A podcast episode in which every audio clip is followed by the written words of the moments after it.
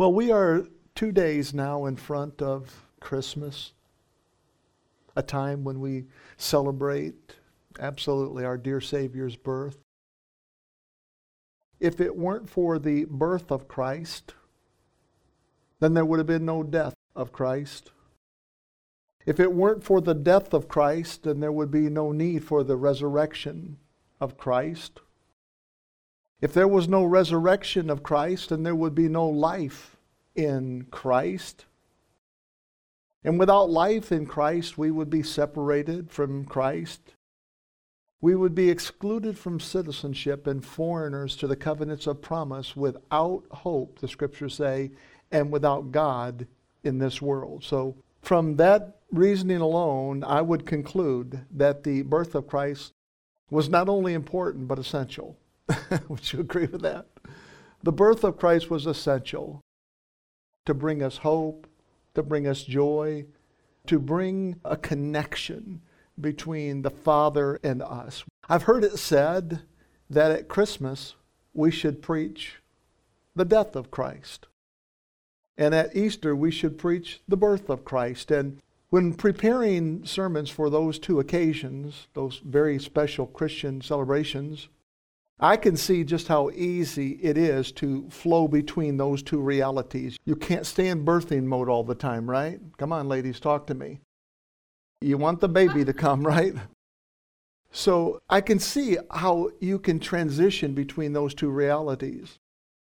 And it's because both events, the cradle and the cross, the delivery and the death of Jesus Christ, both of them speak of love. They speak of love. They're so much bigger than a baby being born. There's so much more than a cross. The motivation, God's heart is love. And with those thoughts in mind, I want to minister for just a few minutes this evening through a message I'm calling Preposterous Love. Isn't that beautiful? Preposterous love. And what I want us to see through the message tonight is this that the underpinning of God's grace is his preposterous love for humanity. When you think about the graces that we receive from the Father, and every time I turn around, I'm running into new graces. His mercies are new every day. His graces are new every day. And I know that this flows from God's heart, his heart of love, his heart for humanity. Now, that word preposterous is a word that we don't use every day. When's the last time you used that word, huh? You don't use it every day. I mean, something really has to kind of run against our grain for us to use that word. Preposterous. We get our language from the Latin, even some comes from the Greek. And Latin uses all these prefixes, right? And the prefix pre, okay? So when we think about the prefix pre, because you see that right here, preposterous, it literally means before. And I don't think any of us would disagree with that when you think about baking a pie, baking a cake, cooking a pizza. What do you do? You preheat the oven, don't you? Pre, that means before. Before you put the goods in the oven, you are preheating it. If a person wants to go and buy a home, a piece of land, whatever it may be, they typically go to their financial institution, perhaps their bank, their credit union, and they get pre qualified. So they can determine how much of a home, how much of a piece of land they can buy. So the prefix pre means before. Now, the Latin word posterous means coming after. Do you see the word in there, post? It means after. When we think about the post game show, what is it? It's the show that follows the game.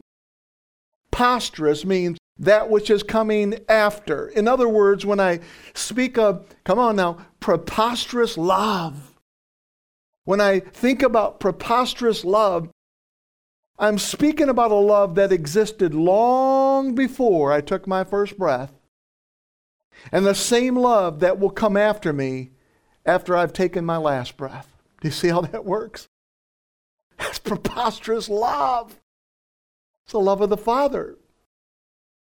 In Romans chapter 8, verses 35 through 39, we find some loving scriptures, friends. These ought to be tattooed on every heart. We find the assurance in these scriptures of preposterous love. I mean, think about these. Look what the Apostle Paul wrote. Who shall separate us from the love of Christ? That's a good question, isn't it? Who's going to do it? Who has the ability to do it? Who can do it? Who shall separate us from the love of Christ? Shall tribulation or distress or persecution or famine or nakedness or peril or sword? Heavy hitters here, right? He says, As it is written, for thy sake, we are killed all the day long, or we face death all day long, another version says. We are counted as sheep for the slaughter, sheep on their way to the slaughter, totally oblivious that they are marching to their death. Nay, he says, in all of these things, come on, he says, we are more, come on, we are more than conquerors. We have to enlarge our capacity in the way we think and the way we see this connection that we have with the Father.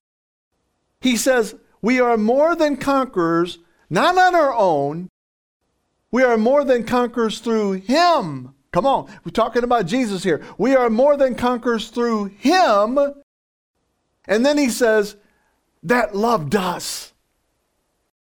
He says, For I am persuaded that neither death, nor life, nor angels, nor principalities, nor powers, nor things present, nor things to come, nor height, nor depth, nor any other creature shall be able to separate us from the love of God which is in Christ Jesus our Lord. Friends, I would encourage you to memorize these scriptures so that the next time you're not feeling so loved, the next time you're feeling a bit on the fringe, maybe a little separated, because look, we have emotions. Our emotions can lie to us. The enemy can talk to our mind and lie to us. And the next time you are feeling less than a conqueror, I want you to go back to these scriptures. And if they're tattooed, if they're written, if you will, on your heart, you'll just be able to bring them up in that moment and say, No, I am more than a conqueror in Christ, and nobody can separate me from the love of God in Christ Jesus. Isn't that beautiful? Come on, if there was something that could separate us then the Apostle Paul would have written it there, friends. There is nothing. And that's why he finishes those scriptures by saying, and nothing else in creation. Nothing, friends. Isn't that beautiful? This is why I love him so much, is because I see how precious and how awesome and how deep and how rich and how bountiful his love is for me that there's nothing I can do to make him stop loving me. That's the Christmas message. That God loves you. That's the Christmas message. Preposterous love is the love that never leaves us. It never forsakes us. It never runs away on us. It doesn't divorce us. It's the love that we cannot become separated from. That's what the Apostle Paul just said. He said, What can separate us from the love of God? Preposterous love is the love that was shown to us while we were yet sinners. Not when we got our act all cleaned up, but while we were yet sinners. Therefore, why would it leave us when we sin? Do you see that? If this love was shown to us, if this love was given to us, if Christ died for us while we were yet sinners, then why would this love walk out on us when we sin? I'm not advocating sinning. If you're doing it, please stop. It will hurt you. But I'm just telling you, this is a love that sticks with us, friends. It's always there. It's the love that was there when we drew our first breath. And it will be the love that will be there at the end of days.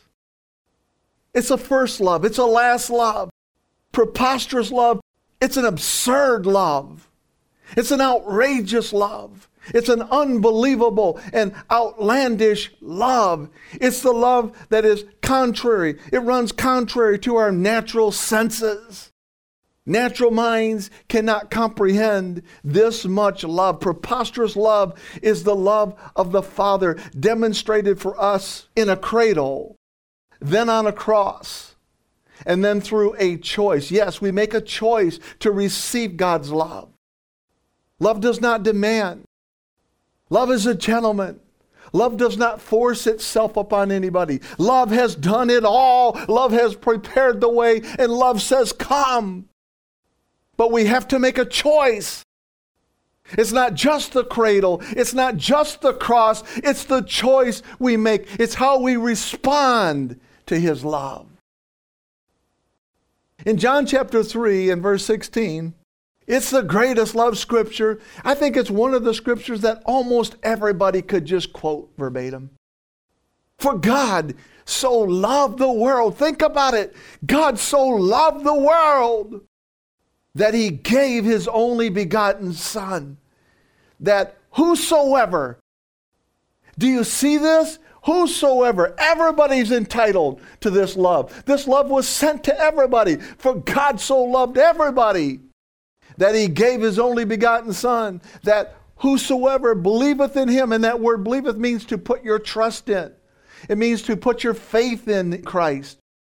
It's more than mental assent. It is me taking my heart and marrying it with God's invitation. Whosoever believeth, whosoever puts their trust in him, says right there, should not perish, but have everlasting life. In this single passage of Scripture, we see the cradle, the cross, and the choice. You see, the cradle is God gave us his son as a baby first, right? And then God would give his son on a cross. Now, friends, I've said it before and I'll say it again. I'm not ashamed of this. There's not a human being on the planet that I would give my Valerie for. There's not a human being on the planet I'd give one of my sons for. That doesn't mean I'd let you go without tears now. Oh, there'd be a lot of tears. But I want you to imagine, I want you to think about this much love. You say, Oh, Pastor Mark, God knew He was going to raise Jesus from the dead. If He told me I'll raise your son from the dead, I'm just saying, Well, then why don't you just raise the other person from the dead? You can't have my son. See what I said? Natural minds cannot understand, they cannot comprehend this kind of love. We just receive it by faith. We just receive it because God said so. We know his heart. So, in that passage of Scripture, we see the cradle, we see the cross, but we see the choice too. Whosoever believeth in him, there's the choice. There are doctrines that are spreading across the world, inclusionism, that you don't have any choice whatsoever. God picks you, and that's just it. No, friends. That's not love. Love says you choose. I chose to love Valerie. Valerie chose to love me. This was no arranged marriage, okay? The Father gave us Jesus. And when he came, he would be wrapped in swaddling clothes, and they laid him in a wooden cradle. And then he would be unwrapped and nailed to a cross, a wooden cross. Preposterous love had given his only begotten Son. A lot of love. That's a lot of love. What will you do with a gift like that? Will you make a choice to allow Him to love you in all of your brokenness, in all of your wrong headed thinking? Friends, Jesus was wrapped when He was born, He was unwrapped when He was crucified, He was wrapped again when He was buried. And then he was unwrapped when he rose from the dead. He no longer wears, come on, he no longer wears the grave clothes of death. And through the gospel of grace, he speaks the words to us. And the words are take off his grave clothes, take off her grave clothes, and loose her. That's the Christmas message. Take away the grave clothes. Loose him. Loose her. Let her go. Let him go. Friends, through faith in Jesus Christ, we experience not just the cradle life and not just the cross life, but we experience the ceaseless life. the word everlasting is defined as perpetual, forever, and without end. That sounds like ceaseless to me. How about you? Perpetual. That's how the Bible describes it. It's called perpetual life. It's called life without end. It's called forever life. This is the perpetual life and preposterous love that we possess, that we harness on the inside of us. It is the work of grace. Therefore, no man can boast. Nobody can say, Look what I've done. I don't like saying that. Look what I've done. No, this is what Christ has done through me. That's what he's done in me. A Christian friend and I were having a discussion recently, and he said to me, I believe you can lose your salvation. I looked at him and I said, How do you define everlasting life? And then I just paused. How can a man possess perpetual, forever, without end life and then lose his life? I said, What do you do with the words that Jesus spoke when he said, I give them eternal life and they shall never perish? No one will snatch them out of my hand. My Father who has given them to me is greater than all. No one can snatch them out of my Father's hands. And I looked him right in the eyes and said, What do you do with those words? Jesus said, Not a one can be snatched from my hands. How do you interpret that one? Or how do you interpret the scripture for by one sacrifice, the sacrifice of Christ, he has made us perfect forever? How do you interpret that scripture? My friend said, Well, you know, you can, uh, you can walk away from God. And I said to him, How far do you have to walk? A mile? How far do you got to go? You see, I was reminded, and I said it to him too. David said, If I ascend to the heaven, you are there. And David said, If I make my bed in hell, he said, Behold, you are there. That comes right out of the book of Psalms. Now, come on, what do you do with scriptures like that? What you bump into is a God who's faithful to covenant. You bump into a God who will never leave you or forsake you, doesn't even allow death to snatch you out of his hand.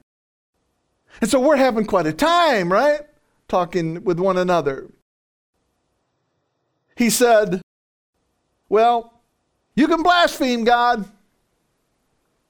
I said, What are the words that are so blasphemous that God would retract my eternal life? What are those words? Because I want to avoid them for sure. What are those words? Crickets. No answer. See, we get so religious, friends. We get so religious because we've come up in an error where we've believed this and been taught this, but we don't even know why we believe what we believe. We just repeat like a parrot what we've been taught over the years. I looked at him, I said, Friend, blasphemy is to die rejecting the Holy Spirit's invitation to come to Christ, and believers cannot commit it. Believers cannot commit the unpardonable sin. Why? Because we're already in Christ. Blasphemy is to continuously, it's not a one time thing. I rejected the Holy Spirit hundreds of times coming up in the church. I just kept staying in my chair, sliding down in my chair. We had this one guy every time there was an altar call, he'd start looking around. Boy, I, boy, he'd fasten his eyes on me like I must have had a light on my head or something. And he would always come back and sit down next to me and say, Sonny, don't you think you need to be up there at the altar and being saved? And I would just say, Probably, but not tonight. So I passed on the invitation many, many, many, many times. And if I would have died in that rejection, that's what is unpardonable because when you pass on the Holy Spirit, who's the only one that draws you to Christ, there's nobody left. You say no to Him, who's left? And what begins to happen is you begin to callous your heart a little bit. You get to the point where you just go, it doesn't matter to me anymore. So believers cannot commit this sin. So this is the conversation I'm having with this guy. How can believers spend their entire lives worshiping God and studying the scriptures and still not see the preposterous love of the Father? How can you do that? Well, because you're looking through a certain lens. You know, if I was to put on a welding mask, how many of you know what a welding helmet is? It's so that you can look at that intense light, the light that would burn your retinas right out of your head if you didn't put that mask down. Little square plate that's really super dark. But if I was just to pull that welding mask down right in here right now, I wouldn't be able to see a thing in here. And sometimes what happens is because of what we've been looking through, that dark lens, if you will, that rose colored lens, whatever it may be, it's because of what we've been looking through. We simply cannot see the beauty of the cross the way it's supposed to be seen. I'm talking about snatch proof love. I like that. It's the way the Holy Spirit communicated it to me. Snatch proof love. I'm talking about before and after love. I'm talking about wrapped and then unwrapped love. Many believers have not encountered preposterous love because they have been indoctrinated to believe a narrative that is void of everlasting life. In other words, they may speak it with their tongue, but then they undo it by saying, You can walk away, you can fall away. That's not everlasting life. Friends, Jesus was born at what we call Christmas to give us everlasting life. This is why he came. He didn't come to just make us better. He didn't come to just clean us up.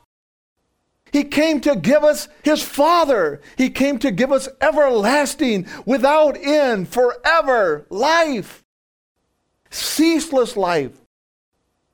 You see, love and life go together. If you find one, you'll typically find the other. Jesus came to give us not only life, but love. He came to give us love and life at the same time. Many have been taught that the life that Christ gives us is conditional. Come on, it's temporal. That the life that Christ gives us can be forfeited. That's so nonsense, friends. That's not a Christmas message. You know, I've already got gifts that I bought Valerie last year for Christmas that are already tore up. And I'm thinking, wow, they were nice gifts last year. And they're already tore up. He didn't come to give us a life that we could tear up. It's an eternal life. It's an everlasting life. It's a life without end. It's ceaseless. It's forever kind of life. Many have been taught, though, that they have conditional life or temporal life, that the life Christ gives us can be misplaced, forfeited, lost.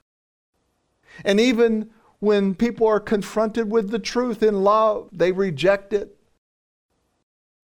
Why would anyone reject truth? Why would they do that before considering it? I want to show you something. This might be a total brand new concept to you. It's called sunk cost fallacy. It's the difficulty of letting go of something because you've invested so much time and money and other resources into it. In other words, like blood, sweat, and tears. Many of you have heard me say that when we planted Triumphant Grace Ministries, we had our daughter Sarah come to our home. She had three or four song binders. She was our worship leader at our previous church. But at the previous church, we didn't have the message of grace, of God's unconditional love. And so we sang just about anything that sounded good back then. But we realize now we have the message of the finished work of the cross. We don't want to undo it during song service, right? And so there was a threshing floor in our living room that night when Sarah came, and her and her mother had different stacks that she began to put things in. This one will not make the cut. This one, this is fine. This one, not sure of. And the ones that would not make the cut were beginning to really pile up because they said things like, Please don't take your Holy Spirit from me. I know that's in a song, right? But it's not New Covenant, friends. David was under an old covenant in Psalm 51 when he penned those words because the Holy Spirit would come and go, but that's not the Christmas message. The Holy Spirit comes and he stays and he changes our lives. And I watched Sarah, our daughter, sitting there Indian style in our floor. My lips were absolutely zipped. I figured her mother could handle everything. I watched her in tears. Why? Because of this right here sunk cost fallacy. She had invested the time, she invested the talent, she invested the hours, if you will, into learning those songs and playing those songs. And now we were about to strip those songs away from her. Not because we're being mean about anything, but do you understand what I'm talking about here in context of what we've been through already here? This is why people don't want to change. It's because of sunk cost fallacy. The sunk cost fallacy is difficult to deal with because it always hinges on future what ifs. What if I'm wrong? What if I have to start all over again? The Holy Spirit said to me, one day, this was quite some time after we had moved on from that church, I want you to shred your sermons. And I thought, golly, I might need these things. I might need to preach them somewhere else. I didn't want to do that. But I felt so liberated when I just took those sermons out of the file cabinet and just put them right in the shredder. Uh, I just felt so liberated because it was almost like I had this fresh start. That's what Christmas does. It gives us a fresh start. That's what Christ does when He comes and He lives in our lives. He gives us a fresh start. It's called a new beginning. Old things are passed away. Behold, all things are become new, including your new beginning. And He would begin to build a new perspective of Him in my heart. So these what ifs come up. What if I have to let go of everything I've learned about God's love and grace? Now, what I mean by that is simply is if it's learned in a way that's not fruitful for you, then it's okay to let go of it. I'm not saying we're letting go of God, but get real with him. Get real with him and just say, "Father, what is the purpose of the Christmas message? What is the purpose of Christ coming?" Well, it's to be one with us, that we might be one with Him. We are one with Christ. Friends, when I speak about this sunk cost fallacy, I'm speaking from experience. I have walked down this road. Several years ago, I came to a crossroad in my Christian walk. And it was at that crossroad that the Holy Spirit convinced me to look both ways. Don't you think that's prudent? When you come up to a crossroad, you just don't look one way and proceed through the intersection, do you? And the Holy Spirit said, Look, I'm going to do a work in you first and then a work through you. But I want you to look both ways. I don't want you looking down the same way that you've always looked. I want you to look at me in a fresh way. How about if you start looking at me through the finished work of the cross? The gospel of grace. And so I speak from experience. I had the choice to continue in the same direction that I had always known. See, that's the easy part. That's sunk cost fallacy. I don't have to change a thing. Or I could take a new direction. You know what I was suffering from? sunk cost fallacy.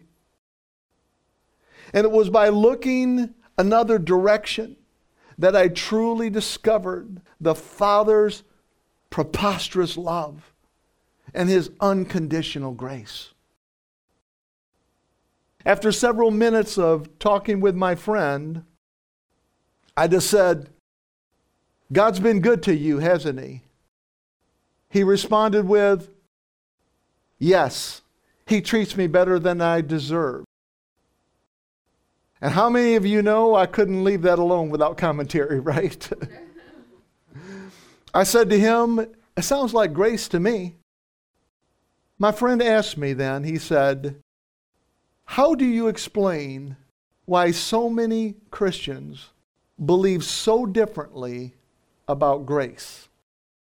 And that opened up a 30 minute conversation. And in short, I told him that it had everything to do with how they were programmed.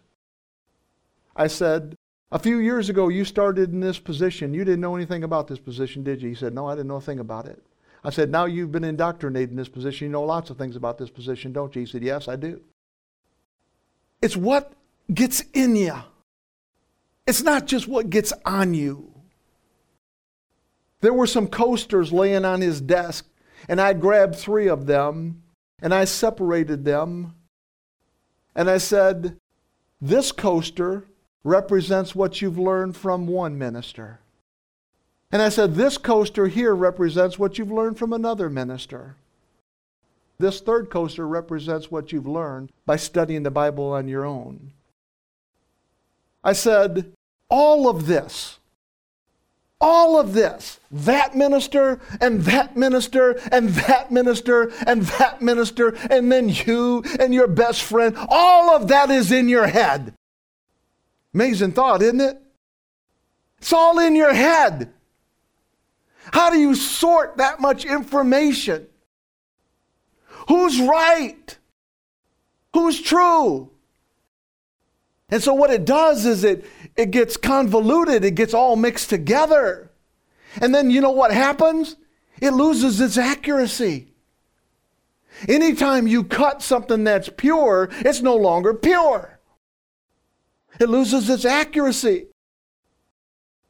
And then I left to drive away from the car dealership. And I remembered there's this one question I've been meaning to ask them. I don't want to go through a two inch thick manual to find it. There's one question I figured I need to ask you guys. And so I put my car in park and I stepped back in the dealership, and the, my friend was right there and two other salesmen. They were all in a little row right there. And I asked them the question that I wanted to know. And all three of them had a different answer. And I thought, you guys, wait a minute, we're, we're talking about the car you sold me.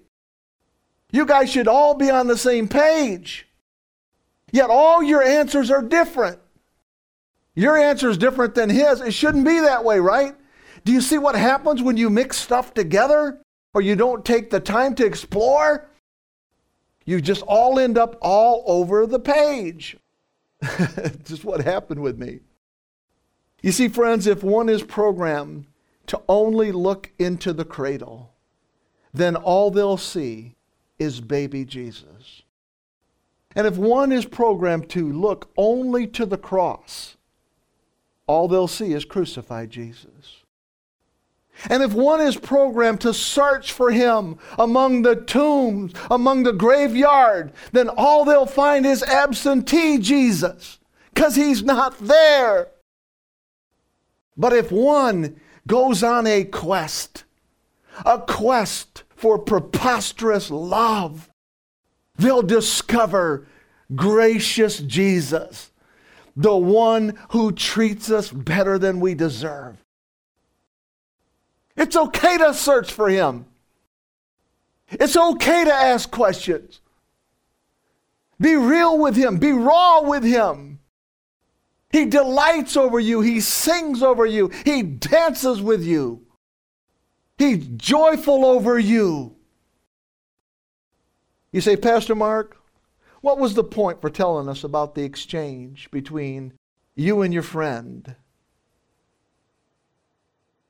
I wanted us to see that we have been given a gift that is a perfect fit. This gift cannot be lost. It cannot be torn up. It cannot be destroyed. You can't backslide or moonwalk your way away from this gift. David said, If I ascend to the heaven, I bump into you. David said, If I make my bed, come on, this means you've really blown it, right? Come on, talk to me. Have you blown it somewhere in life, in thought, word, or deed? Yes, you have. Yes, I have. David said, That's what hell is to me. When I feel like I've damaged God's heart And we don't, friends. He loves us. He's just crazy about us. But David said, Look, when that is going on in my life, when you have good reason to leave me, when you have good reason to walk away from me, I've made my bed in hell. David said, Behold, you are there. I can't get away from you. Wherever I go, there you are. Isn't that beautiful? This is our Christ. This gift walks with us. He's not just a baby lying in a cradle somewhere. He walks with us. He's the perfect gift. It's Jesus Himself, and He was given to us through the preposterous love of His Father. First through a cradle, and then through a cross. Throughout history, we see storybook examples of preposterous love.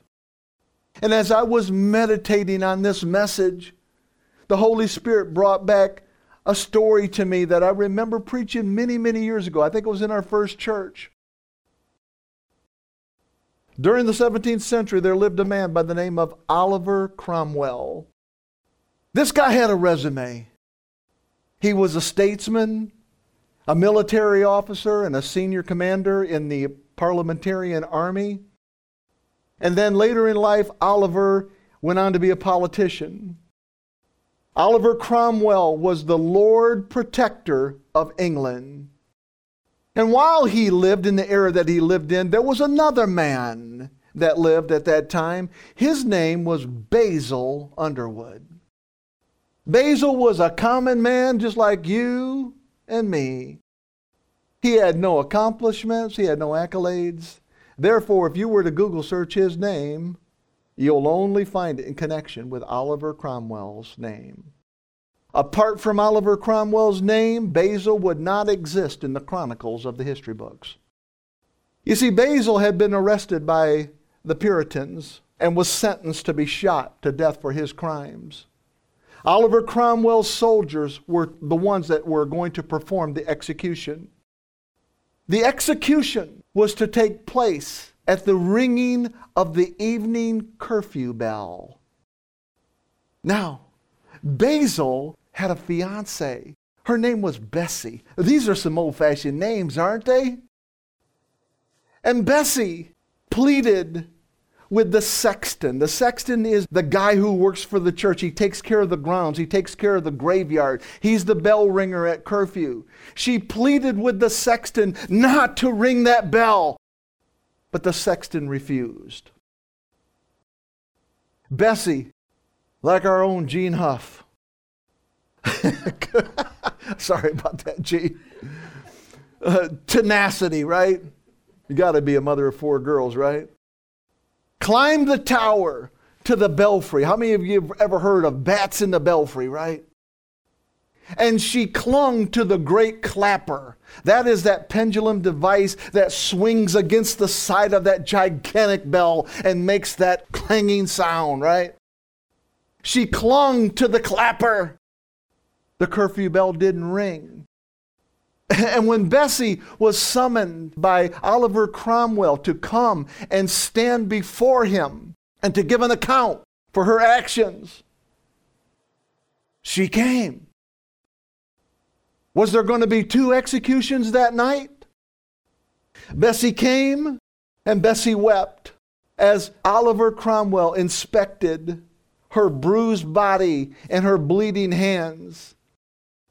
Oliver Cromwell's heart was so touched that he said, Your lover shall live because of your sacrifice.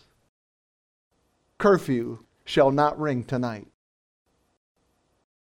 Friends, Jesus was like the woman who climbed the tower in that he climbed Mount Calvary.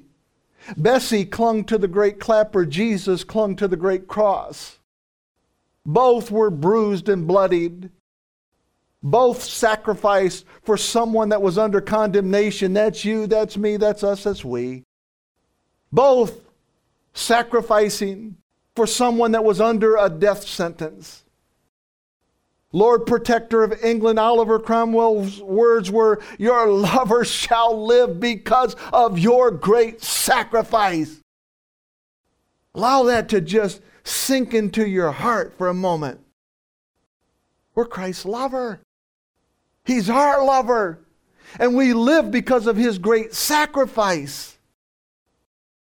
The cross has echoed those words for 2,000 years. Those were not the original words of Oliver Cromwell. Preposterous love was present when Jesus drew his first breath, and preposterous love was present when Jesus drew his final breath. From the cradle with kisses, to the cross with hisses, to the wedding aisle with blisses, the covenant of promise has been released. And when it's been released to us, it releases a hope. And the scripture says this hope never disappoints us because God has poured out his love into our hearts by the Holy Spirit, whom he has given us. It's a hope that never disappoints. Never disappoints. These are God's words. That's Romans chapter 5.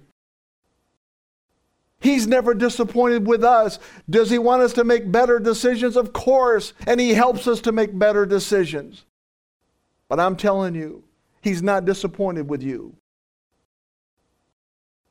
Let me ask you a couple of questions. Why would Jesus endure such torture and such dishonor for vile, filthy, rotten, low down sinners. Why would he do that? Come on.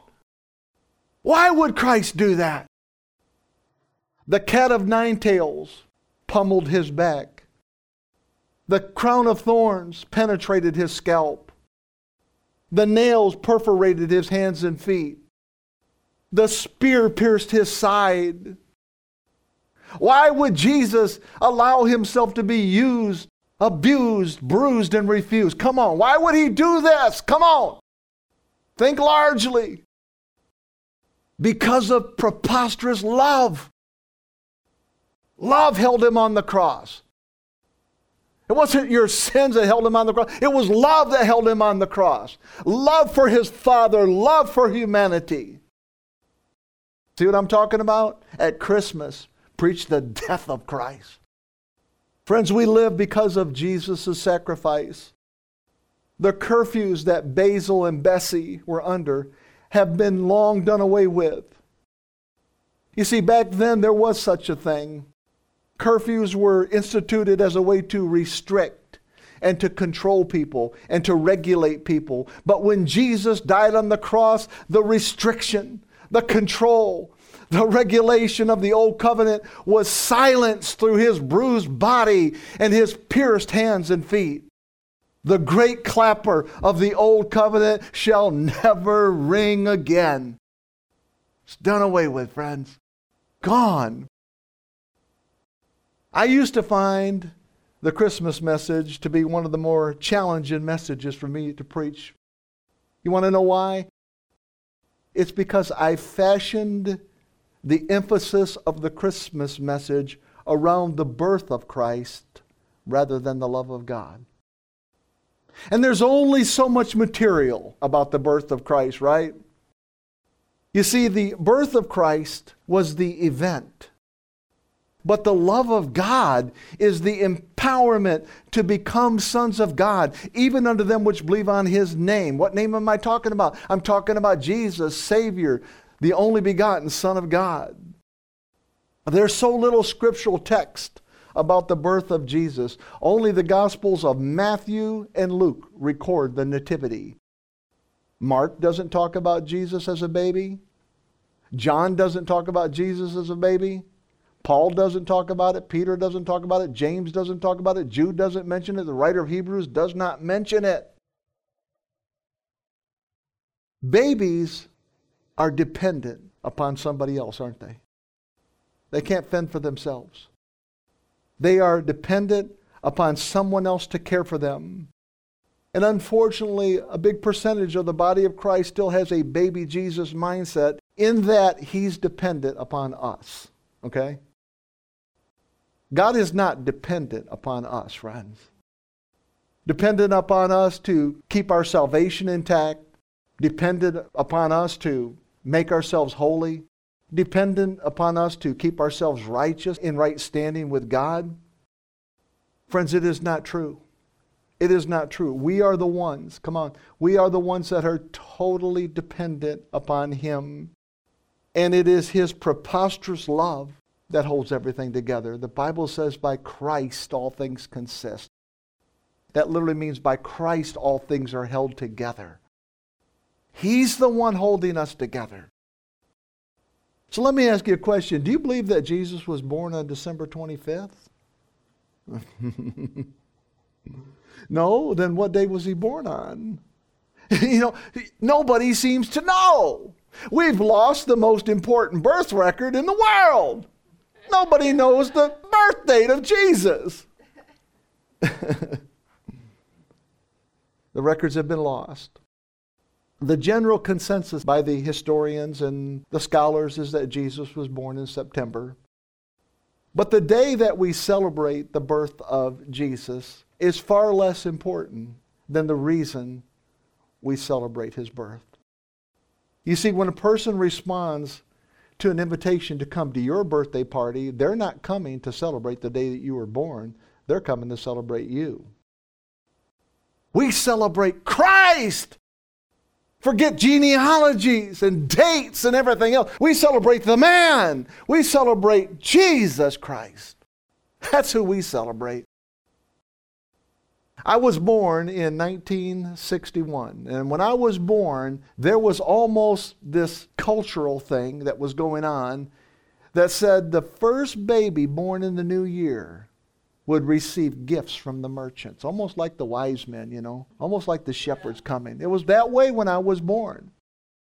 They certainly don't do that anymore, but the local merchants would find out who the first baby was of the new year in their town, and they would give gifts to them. And because my family was so needy, my mother tried literally everything. She told me this. She said, I even took spoons full of castor oil trying to get you to come uh, out on January 1st. She only missed it by three days. I came on January 4th.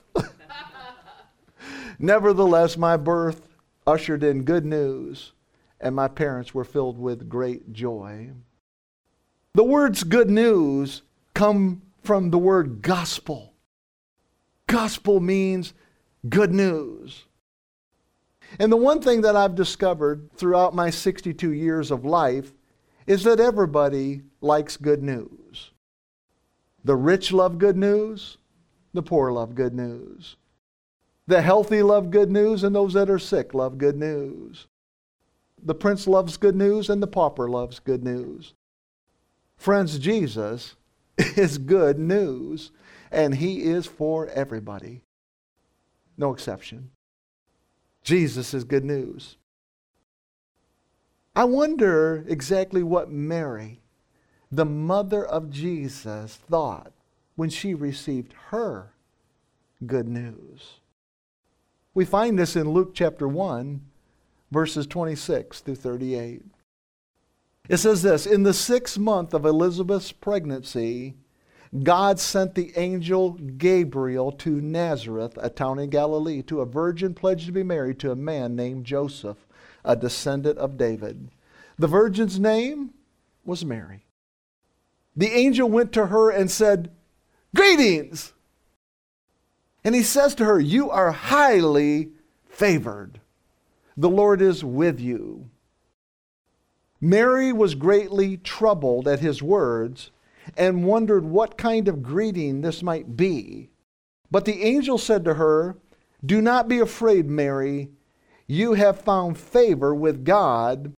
You will conceive and give birth to a son, and you are to call him Jesus. He will be great, and he will be called the Son of the Most High. Now, let me just say a couple things here. The scriptures say that when the angel appeared, that Mary was greatly troubled. And when we think about this word troubled, it's more than on the surface. It's not goosebumps. It means deeply stirred. It means she was impacted not just on the outside, not just through her senses, but she was deeply impacted on the inside of her. She was deeply stirred. It was a unique stirring, so unique that the word for this trouble is only used one time in the entire New Testament. It's used right there. It's the only time it's used. And the angel said to her, Do not be afraid, Mary. And then he says, You have found favor. I love this word. Come on. We can't pass on this one here. It is in the Greek, charis, which means grace. He says, You have found charis. You have found grace. I love this word, charis. Matthew never used that word. Mark never used that word. John uses that word, grace. John will tell us who this person of grace is, in fact. He knows this Jesus, doesn't he? Let's take a look at these scriptures. There they are. In John chapter 1, verses 14 and then verses 16 and 17, this is the only time John, the Gospel of John, uses these words, this word charis. He said, The Word became flesh. That's the one that was born in the manger. That's Jesus. He said, That is the Word, the one that was with God in the beginning. It, remember that? In the beginning was the Word, and the Word was with God, and the Word was God. The same was in the beginning with God. All things were made by him, and without him was not anything made that was made. In him was life, and that life was the light of men. And here is John, he's saying, The Word became flesh and made his dwelling among us. We have seen his glory, the glory of the one and only Son who came from the Father. Look at these words full of grace and truth. And then he says, out of his fullness. What's he full of again? Grace and truth. And out of that fullness, we have all received grace in place of grace already given. Isn't that an amazing statement that you receive grace in place of grace already given? Imagine that you have $100 in your pocket, and every time you spend it, your pocket fills up with $1,000. You spend another hundred, another thousand. See, that's grace upon grace, friends. It's always multiplying. It's multiplying in the revelation of how we know God and how we see God and how we relate with God. He said, You've already received grace in place of grace already given. And then he has to bring this part in. He says, For the law was given through Moses. Why does he say that? Because he doesn't want you to go back to that. He says, But grace Grace and truth came through Jesus Christ. This is what I want you to know. Grace and truth came through Jesus Christ. The Apostle John does such a descriptive work in revealing who the grace man is and why he came and how we have become the beneficiaries of Christ's fullness. And then John will never use those words again. 21 chapters, he'll never use them again. He's already done a job. He's already defined him. There's nothing ambiguous about this. He's told you who he is. He's told you why he came. He's told you that out of his fullness, you get to receive what he has. He made it so plain, he didn't have to repeat it, friends. You see, John didn't have to mention that word again because he realized that Christ's life was full of grace. Everything he did displayed grace. When he turned water into wine, you know why he did that? That was an act of grace. He didn't have to do that. When he spoke the words to Nicodemus and drew him right out of his Pharisaical religion, you know why he did that? Grace. When he met with the woman at the well, the Samaritan woman at that, you, and he called her out of that and got her so happy she ran back to town to buy everybody presents and bring them back out to Christ. You know why he did that? Grace. John talked about Jesus walking through the pool of Bethesda. You know what he was doing when he healed the man at the pool of Bethesda? Displaying grace. When Jesus fed the 5,000 on the hill, you know what he was doing? That was grace. When Jesus set the woman free who was caught in adultery, you know what that was all about? Grace. When Jesus healed the man who was born blind in John chapter 9, you know what that was about? Grace. Preposterous love. When Jesus raised his friend Lazarus from the dead, you know what that was about? Grace preposterous love. When Jesus washed his disciples' feet, you know what that was about? Grace is what it was about. Love. In fact, the scriptures say that he showed the full extent of his love. And he got down and took the role of a servant and washed his disciples' feet. That is grace. That is preposterous love. That's a love I don't fully understand, friends. I receive it by faith. Now, continuing in Mary's dialogue here, it says, The Lord God will give him the throne of his father David, and he will reign over Jacob's descendants forever. His kingdom will never end. And then Mary says, How will this be? She's got a question, doesn't she? How will this be? Mary asked the angel, Since I am a virgin. The angel answered, Look at these words The Holy Spirit will come on you, and the power of the Most High will overshadow you. So the Holy One to be born will be called the Son of God. Even Elizabeth, your relative, is going to have a child in her old age. And she who was said to be unable to conceive is in her sixth month. For no word from God will ever fail. We should take comfort in those words right there. Remember those scriptures I told you a little while ago? For God so loved the world that he gave his only begotten Son. Remember those description of what God's love looks like? And here, the angel saying, No word of God will ever fail. And then Mary says, I am the Lord's servant. May your word to me be fulfilled. And then the angel left her. In closing, I want to draw your attention to Mary's encounter with that angel, the angel Gabriel. She began her dialogue with Gabriel with a question How will this be since I'm a virgin? But she ended her encounter with Gabriel with a confession. May it be to me as you have said. Years ago, I began to question what I had been taught concerning the doctrine of grace. I went on a journey, and that journey took me by the cradle. And then that journey took me to the cross. My journey took me to the crypt, and then ultimately led me to a crossroad. My questions were answered along this journey. And it was at that crossroad that I considered that it is Jesus plus nothing for my salvation, be it unto me. You see, Mary had found herself at a crossroad also. All of her religious upbringing, she lived under the law too all of her religious upbringing could not have prepared her for the encounter with the angel Gabriel. There was no precedence.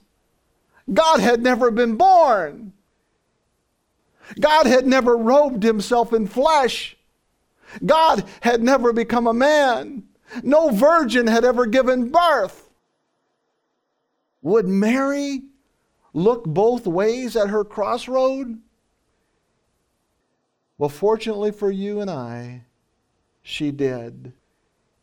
And preposterous love was given not only to Mary, but to the entire world. Friends, the wonderful truths that reach out to us from the Christmas message are these. We are never separated from the preposterous love of Christ. The cradle, the cross, and the choice to choose Him is the greatest gift that a man can unwrap. The Father's love existed long before we took our first breath. And that very same love will be present after we exhale our final breath. Neither death, nor life, nor angels, nor principalities, nor powers, nor things present, nor things to come, nor height, nor depth, nor any other creature shall be able to separate us from the love of God which is in Christ Jesus our Lord. At birth, our precious Jesus was wrapped in swaddling clothes and laid in a cradle. At crucifixion, he would be unwrapped from his seamless robe. At death, Jesus would be wrapped again in linen strips along with myrrh and aloes and then laid in a borrowed tomb. And then again at resurrection, Jesus would shed the grave clothes of death and return to the Father. Through Jesus' death, burial, and resurrection, we receive everlasting life. It's the life without end. It's the perpetual, forever, ceaseless life of Christ. It's the snatch proof life. It's the life you find when you're on the highest mountain, and it's the same life you find when you're in the lowest valley of life. David said, If I ascend to the heaven, you are there. And if I make my bed in hell, behold, you are there. It's the, my Father is greater than all. It's the never perishing life. It's the by one sacrifice he has made us perfect kind of life. Friends, are you suffering needlessly because of sunk cost fallacy? Are you having a difficult time letting go of the religious doctrine that you spent so much time, so much money, so much effort, so much of your resources on? Your blood, your sweat, your tears. Friends, grace, come on. This is the way the Holy Spirit said to me Grace dismisses the firing squad of what ifs. Come on. There are no what ifs in Christ Jesus, only preposterous love. Our Father will always treat us better than we deserve. That's God, that's good, that's the gospel, and that's grace. Hear the words once again from Oliver Cromwell as he spoke to Bessie Your lover will live because of your sacrifice, your great sacrifice. Curfew shall not ring tonight. Friends, the curfew has been removed. The restrictions, the control, and the regulations of the old covenant have been silenced through the bruised body and the bleeding hands and feet of Jesus Christ. The great clapper of the old covenant shall never, ever, ever ring again. Preposterous love was present when Jesus drew his first breath. Preposterous love was also present when Jesus exhaled his final breath with the words, It is finished! From the cradle with kisses, to the cross with hisses, to the wedding aisle with blisses. Preposterous love cradles us in the covenants of promise and releases hope. The hope that never disappoints us because God has poured out his love in our hearts by the Holy Spirit, whom he has given us. What kind of love is Romans 5 describing? It's describing preposterous love. Father, I thank you so much when I take time to search for love in the Word of God, it always leads me to the cross. I'm thankful for the cradle because without the cradle there would be no cross. But I thank you, Father, that cross was not the finality. There was a resurrection. And because of that resurrection, we have resurrection life that you've given us. I thank you for your sacrifice, Jesus. Your bloodied body, your bruised body, your sacrificed body, your bleeding hands and feet, the crown of thorns that penetrated your scalp, all shout the message of preposterous love. I'm trying to understand this love. I really am. I'm trying to understand it, Father. Father, I thank you for charis, favor, grace, great grace, grace in place of grace. I'm so grateful. I'm so thankful for you, Jesus. You truly are the darling of heaven, sent first in a cradle, and then to a cross, and then to a crib, so that I could come to a crossroad and I could ask the question, what am I going to do with this kind of love? And my answer is, I receive it with grace. In Jesus' name. This is Mark Testerman, Senior Pastor of Triumphant Grace Ministries. I want to say thank you for listening to the finished work gospel of Jesus Christ. I pray that the good news found throughout the message has richly encouraged you in the love of the Father. Friends, this podcast is supported by the generous financial support of its listeners. And if today's message has ministered to you, then would you consider a gift that ministers back to us? You can text the word GIVE G-I-V-E to 833-632-1315 or you can visit triumphantgrace.com and donate through PayPal or credit card. The cornerstone scripture for Triumphant Grace Ministries is found in Hebrews chapter 10 and verse 14. For by one sacrifice he has made perfect forever those who are being made holy. Great grace, such grace, triumphant grace to you. God bless you.